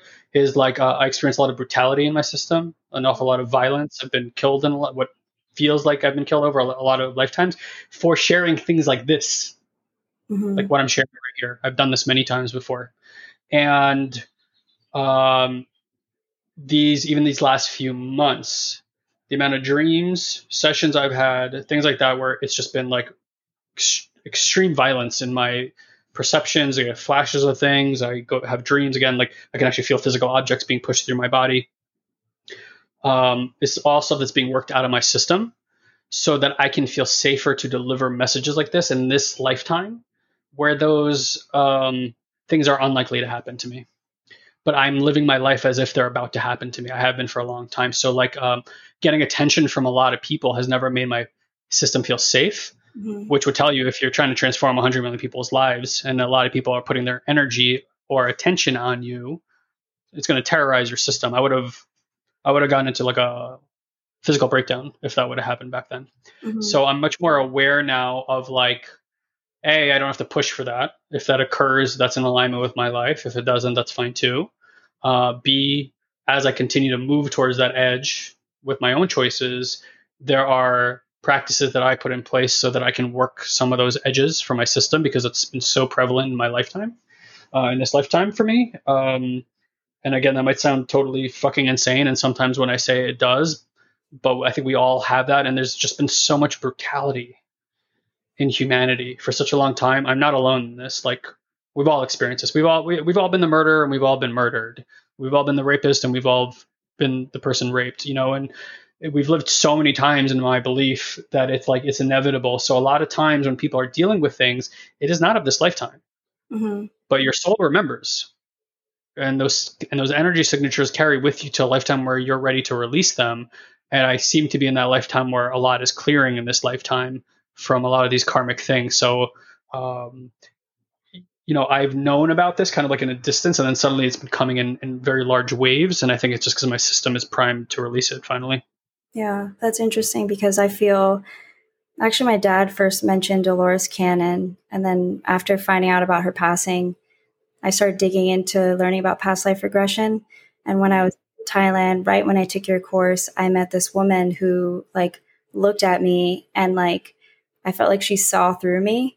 And she literally it's like you carry the fire of your past lives with you. You need to let it go. And I just literally, like, I'm, I could cry right now. Um, so I, I do, I do believe that. Yeah. So just so you know, if you're to look, I'll give you a meditation at the end of this so you can kind of get a taste of what I'm talking about. Right at the base of the heart into the solar plexus, it was like hot lava started moving down. There's like a, especially like I can maybe can't see like right here uh-huh. in your system there's this yeah. heat that's right now. And that's what she's talking about. So the heart is like fire and it carries both the masculine and feminine signature. Um, and again, it's like anything else, it's distorted. But if you think about you have three chakras down, three chakras up, these are the masculine chakras, feminine chakras, and then this is literally a gateway that opens and closes like a bridge that passes energy between them. So when this is collapsing, yeah, energy stuck. That's why people get a ton of pressure on their solar plexus. Their throat is often closing or their creativity is offline. And again, different people are organized differently. Some people's gifts are online in one area, total distortions everywhere else, or vice versa, right? Stuff like this. So like I have a lot of fire distortion. Mm-hmm. That's just been the spread of my life, like super quick to, you know, quick to anger, uh, discharge anger in, in what has always felt like very unhealthy ways. Um, and I've tried to manage that through personal development psychology for two decades. And, and while it may have assisted, the sensations I was feeling in my body never stopped. Right. And what has happened over the last few years is the first time that I'm like truly becoming liberated from that stuff. Yeah. I have uh, two more questions for you. Um, the first question is Do emotions that you feel um, act as indicators. Like I happen to be a crier. So like if I'm really happy or if I'm um, sad or anxious or overwhelmed or if I see something or experience something that's beautiful or heartbreaking, I just I cry about everything. Um, is that can that act as an indicator for me or you know kind of like the person that drinks or the person that cuts maybe an external aspect but I'm a crier. so let's start with the first part is we've been told not to cry. And crying is a healthy discharge from the body mm-hmm. for energy to move and liberate itself. So it's actually very healthy. I would imagine for you, let me just check real quick.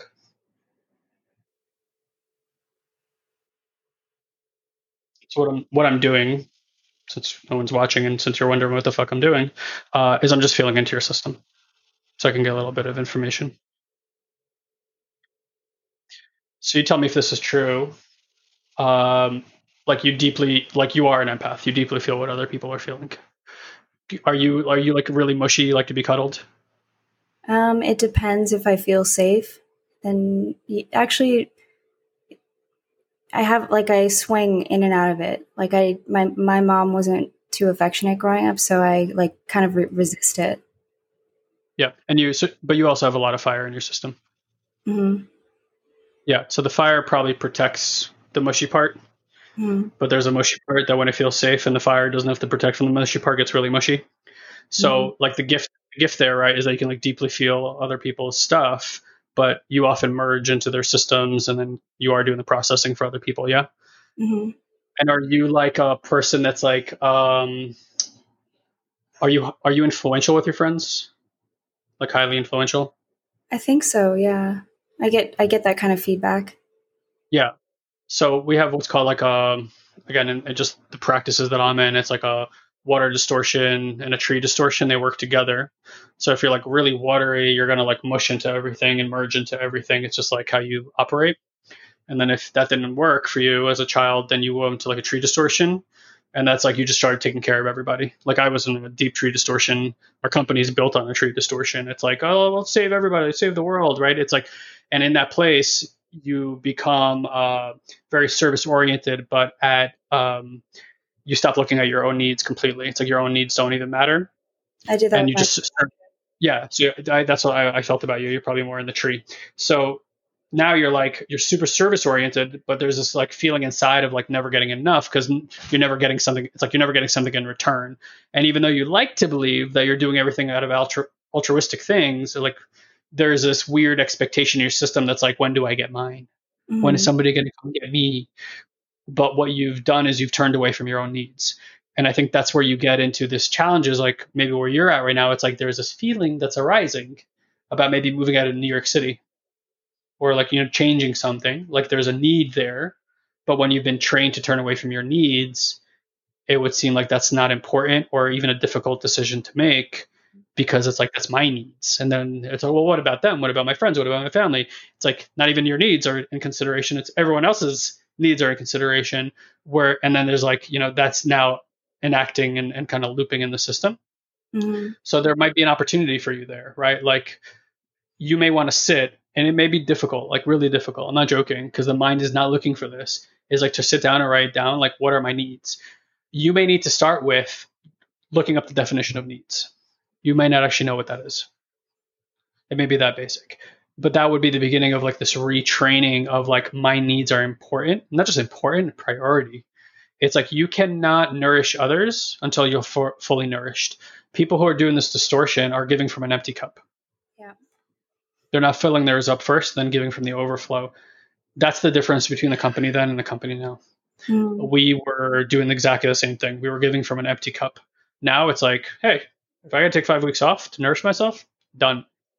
But when then I come, and by the way, this is really my, I've taken done two activities today that are like me being back at a sabbatical, and this is the second one. so like this is my first day doing really anything outside of just like sitting around meditating. Um, so it's cool that we're here, but maybe that's also what feels different. It's like my cup is full right now, and I can give from that full cup. I don't feel drained and I, I got to get on here and do this interview or whatever it is. Like I'm lovingly here and happy to share and, you know, however long it takes, it takes. Yeah, that's really cool. I definitely resonate with what you said because I do feel like as much as I think that I'm operating from a full cup, I'm I'm not. Just just in what you just brought up just then, um, and I'm seeing how it's creating like kind of this false force in my life. So like I'm getting results, but they're not at all. Um, it's like I'm creating my own resistance kind of yeah, that's really, really interesting. You run yourself ragged with that one. Yeah. Until you prioritize you first and look from the lens of what's good for me and how would it nourish me instead of taking everything else and everyone else and your whole life into this like macro view, like how it's going to affect everybody. And then there's too much pressure to do anything because it's like well, no matter what you do, it's going to affect somebody. Right. Right. You know, like I moved to California seven years ago. That deeply affected the community that I was in and continues to because I'm not there, including my family. Mm-hmm. Um, that's not always an easy thing for me to sit with. And yet, there's nothing in my body that says not to be here. Like I'm, I wish my family was here and they're on their own journey right now. And it's harder. It's even harder when you have a child to have them far, be farther away. Um, nonetheless, like it, every time I check in, like, should I be moving back east? It's fucking hard no. Mm-hmm. It's hard no. Mm-hmm. So my question is, because I definitely want to talk to you after this about exploring this, because I feel like like if you look at i've got a stack of books on the floor i've got books all over the place i've, I've taken courses i've gone to seminars i've done all these things. Um, admittedly i don't really have a consistent meditation practice but i do deeply resonate with what you're talking about um, and hopefully people listening do as well. So uh, my question is first off uh, where like how can we get a session? What does that look like um, what are those steps? Yeah. Um, so all that's being reinvented now. because, like I said, the structures that we've had up until now were built with a different type of energy, and we want to really build from this new energy. Um, so, a few things you can go to satoriprime.com uh, forward slash meditate and just opt in and go get two different kinds of meditation. There's a 30 minute and a 15 minute. The 30 minute is an active healing meditation. Like you were going to be like, what in the fucking fuck is going on? It's going to feel like I'm in a room with you. You're not going to understand how you know my energy is there or how it is that I'm doing the things that I'm doing. But whether things are recorded or not, this is capturing a certain frequency. Mm. I am transmitting a frequency right now at the subtle frequency level. I can do it, I can amplify it through intention, or it's just kind of just streaming through my system because that's just the frequency my, my, my system runs, just like yours, right? Like you're broadcasting a signal that I'm picking up on, and I've trained myself to be able to notice that signal just like the matrix input output signals just like radios or anything else that we invent you know these are mirrors of ourselves mm-hmm. all these are all these tools right so they put output signals and so that that that will begin at least the process of showing you how to use your awareness in a way that allows for energy to liberate from your body we've had people send us extraordinary experiences after they do this i mean like they're like how did you do this to me i'm like i didn't do shit because I don't do healing. I'm not a healer. Nobody's a healer. What we can do is create a container for healing to occur in, and God's doing that shit. I ain't, I ain't touching that. I'm not smart enough to heal you. Um, and then the 15 minute one is more for just like creating alignment. Now I could tell you like anything else, you are priming the system. And you guys remember those like well, mm most of us don't remember, but like you know the water pump back in the day. I, I, don't remember. I never used one. But like here's what I know about those: you gotta like pump real hard, and then once the water comes, you can do it with like a finger, mm-hmm. right? But it's that initial movement that that takes the most amount of energy. Meditation is the same. And how long that prime needs to be pumped for you is, I don't know. Here's what I do know: if you don't have a daily meditation practice, I'm not making you wrong. I'm just telling you you're you're in for a, a much harder battle. Um, and and again, these are not meditations like, oh, let me quiet my mind. That's nice when the mind's quiet, very peaceful. Not necessarily doing much though. Mm-hmm. Right? Just man, it's like a manager kind of thing that's happening there. So like my mind sometimes doesn't need to be quiet at all while I'm doing this. It could be chatting about all sorts of stuff. It is pretty quiet these days, but nonetheless, like it's okay if it chats and I don't make it wrong when it does. Um, and then um, again, funny that we're meeting now. Like where where we're what's so the masterclass has still been in existence this whole time, and kind of the way that you went through it and we're we have a class in there now, and it's going to be the last class that ever goes through this legacy masterclass. But Elon and I, or I say, and Elon and I are going to now. This is the first time I'm even mentioning it publicly. Are going to start enrolling into a new masterclass that him and I are going to teach one time only to basically bring a group of people to start building fields in coherence together to allow for very accelerated healing to occur. And then that will become the new, we don't know what we'll call it yet, but let's say the new masterclass that uh, we want to create a community around that as people go through it, they will go through it twice first time as a student and second time as a mentor.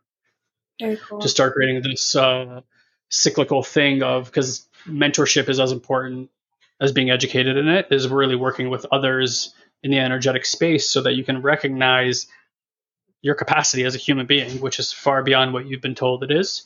Um, and then we are in a mystery school for the last um, well, the guy I've been learning with has been for three years, and then he advised me to start working with this mystery school that I've been with since November. And that is just like taking my education to a completely different level. And it's sad that this has to be taught in a mystery school and not in like every school. Um, but I'm in that program for two years with really what looks like wizards and witches and, and witches are healers. So I'm using it in the old way, not the way that people think about it today. Um, and so like our our education is very very rapidly moving into like in that space and w- our interest is in just bringing through that stuff to our community as often as possible so yeah things are changing rapidly and then how, what that looks like from there i don't know yet we're we're sitting and we're waiting to find out that's very cool mm-hmm. it's almost like um as like candles you know i grew up greek orthodox and there's one ceremony where you turn off all the lights and then the priest kind of lights one candle and then everybody lights together. The whole church gets lit up. It's one of my favorite mm-hmm. services. Um, it kind of reminds me of that You know, it's like passing your energy, your power, and also creating a higher resonance. And I personally, I'm gonna need to talk to you after this. Um, are you on Crystal social? No. No, no. I said no. I said crystal clear about that. I, I, I do not like. I believe like how many coincidences do does one person need to see before they stop believing in coincidences? Yeah. That's what you know. There, there's no such thing as coincidence. There's just uh, things being put in your path, and then you can either divert or you can be like, oh, that's an opportunity. Oh, that's an opportunity. It's all an opportunity, even the really uncomfortable shit. Like right now, it's all an opportunity. Like I have been. I, I don't do the hashtag blessed thing because that's become very cheesy. Uh, let's say cocooned from what has happened here. I gave up all my worldly belongings pretty much at the beginning of COVID, including expensive sport cars and beachfront properties and stuff like that, because I was like, oh, opportunity. I'm going to let this all go and I'm going to reset. I didn't even know that that's what I was doing, but I was like being called to just like letting go of shit. I had no idea why. And then all this stuff started happening. I mean, like I said, it like money and supports are coming out of the most incredible places, like inexplicable. Like the mind cannot plan for how serendipitous life gets to be. Um, so yeah, I, I don't think that there's a coincidence that we're chatting now again.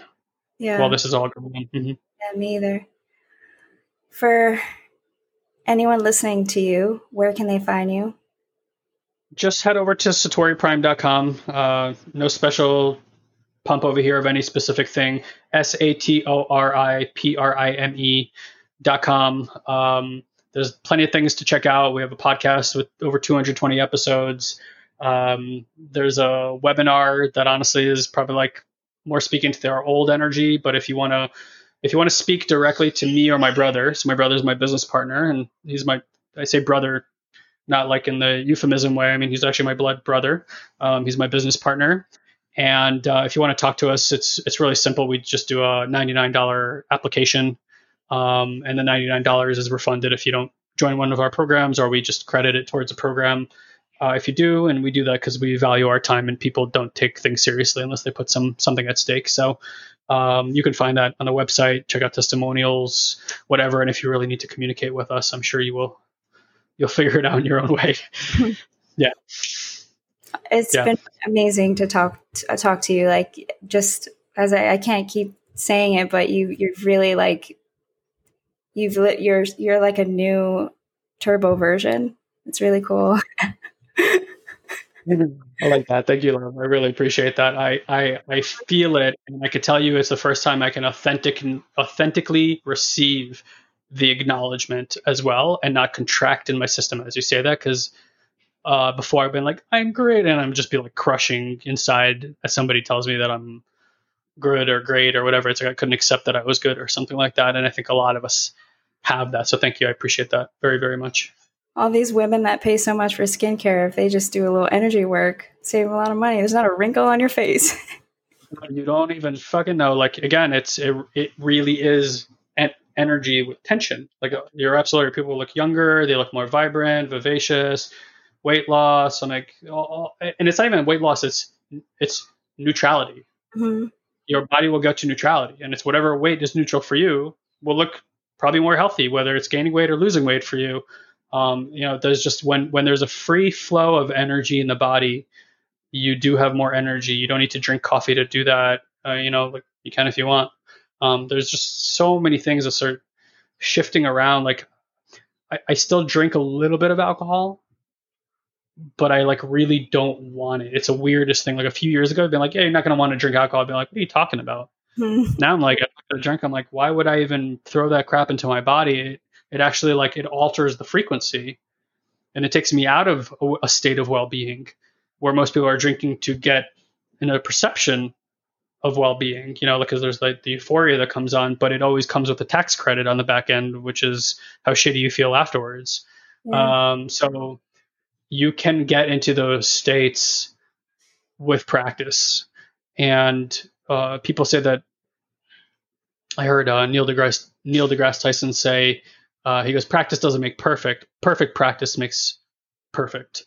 If you're practicing something, but it's conditioning you in a different way, like for instance, if you're playing tennis or a sport and you're swinging the racket or a baseball bat or whatever, and it's not a good swing, you're still conditioning that swing, and that is the swing you're going to continue using. And then somebody comes along and they're like, "You got to move your finger just a little bit this way," and you hit the ball, and you're like, "Whoa, that's completely different." And the ball goes in or to where you want it to go a lot more often. That's perfect practice. So a lot of people are just like meditating, but they're not really clear on these little glimpse practices, and they're meditating and they get frustrated. So you know, uh, at the at the very least, even if you hated everything I said today, even if you're like, this person has no fucking clue what they're talking about, or or but something inside you is like, oh, that was interesting. Try the meditation. Try for seven days. And at the end of seven days, my call to action is email me and let me know how it went. Even if you fucking hated it. Tell me why. And tell me what's going on for you. And I'm happy to give you support. Like doesn't matter how big our company has gotten uh, Elon and I still regularly respond to all emails personally. Um, personal development should be personal. Mm-hmm. People people really matter. We each one of us matters so much, and if we would recognize the value of an individual human being on the energy of the collective, whew, what a world this will be. Yeah. Yeah. Cool. I'm looking forward to talking to you. Yeah, for sure. It's been amazing to talk to you today. I, I literally wrote on a piece of paper like some touch points because this is really like the first time I'm having like a proper episode, and all of it just went out the window. Like you just you blew my mind. So I'm I'm looking forward to connecting. I hope everybody listening resonated with it. If they if they did or didn't, I would love to know. I'm sure guy would also be interested in learning as well. And I suppose it's about that time we wrap up. Any last words that you want to share, Guy? I just want to let uh, uh, get moved by this a little bit more than I expected to. Uh, I'm slowly falling in love with humanity. So if you're listening to this, I want you to know that I'm slowly falling in love with you. And um,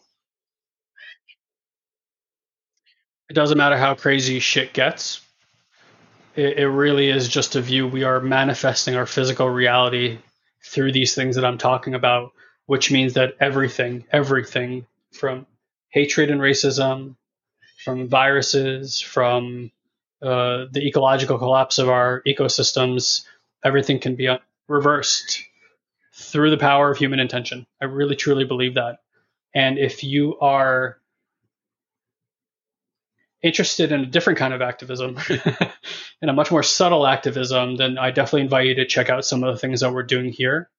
Because right now is like the time where we are looking to build a new foundation of people who are really resonating with this type of energy. Again, I don't think there's a coincidence that we're chatting at this exact time uh, because we are we're looking to create something right now, even if we're not clear what that is. I know that it involves a lot of people.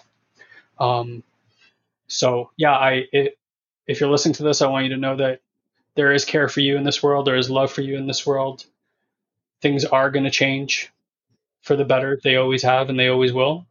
And um, I'm proud of us for getting messy and for asking really hard questions. And uh, thank you for investing your time. And if you made it this far, for listening this far. And uh, I hope we meet. I hope we do. Amazing. Guy, thank you so much.